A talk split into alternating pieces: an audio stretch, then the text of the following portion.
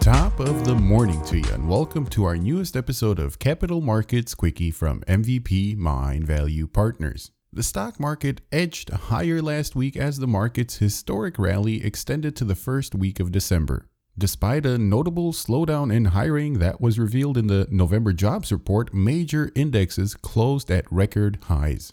The US dollar, however, suffered some major setbacks this past week, and some experts think that 2021 may be another bad year for the US dollar. My name is Endrit Sella, coming at you from Frankfurt, Germany, Europe's financial hub and home to the ECB. Let's take a closer look at what moved the markets this past week. The US economy added 245,000 jobs in the historic month of November, missing estimates by a mile, but the stock market didn't seem to notice. 229,000 new COVID 19 infections were reported on December the 4th, and that is probably due to the Thanksgiving festivities from the previous week. Yet again, the stock market doesn't seem to care too much. The unemployment rate declined to 6.7% from 6.9%, but the participation rate also declined, indicating that more and more people exited the labor force. And again, the stock market didn't budge. Well, we have to look at things from a different perspective. What does this really mean? The downshift in job gains, more COVID infections, and more restrictions nationwide could actually apply pressure to lawmakers to reach an agreement for a new stimulus package before the end of the year. Negotiations in Congress over a fresh round of fiscal aid showed faint signs of progress last week, but an immediate deal is far from assured.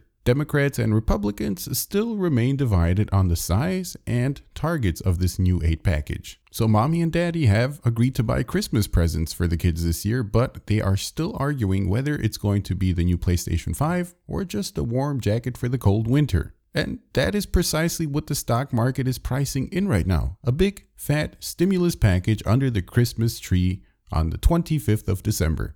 And well, you know what they say don't spend your money until you really have it. Or at least that's what I say, time in and time out. So the stock market has headed into December with quite a bit of momentum, and that isn't necessarily a bad thing, at least according to statistics. And historically speaking, December has been a positive month for the S&P 500 with an average monthly gain of 1.6%. And the great news is that when the stock market enters December on a positive note, momentum has often been carried through the remainder of the year. Did someone say year-end rally? Well, that may be the case because over the past 75 years, when stocks have started the final month of the year with a year to date gain of 10% or more, and that is the case this year, the market posted a positive gain for December in 82% of the time. Furthermore, the market rose by an average of 7.8% over the following year. Interesting.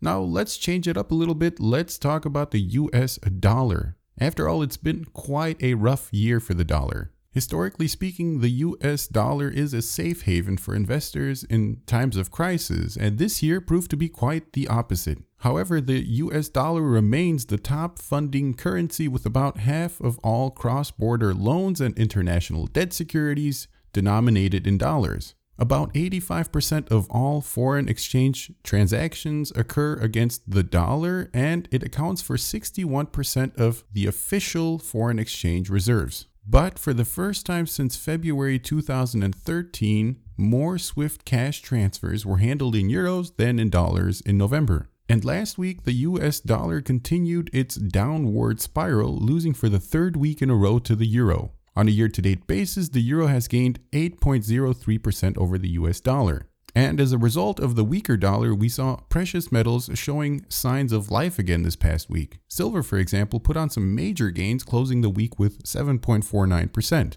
So is this the end of the US dollar? No, absolutely not. But this does serve as a reminder that even when it comes to the currency in your portfolio, it is important to remain diversified.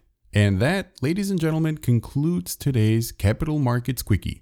To all of you listening from every corner of the globe, I wish you all the best and stay tuned for our next episode on Sunday, December the 13th.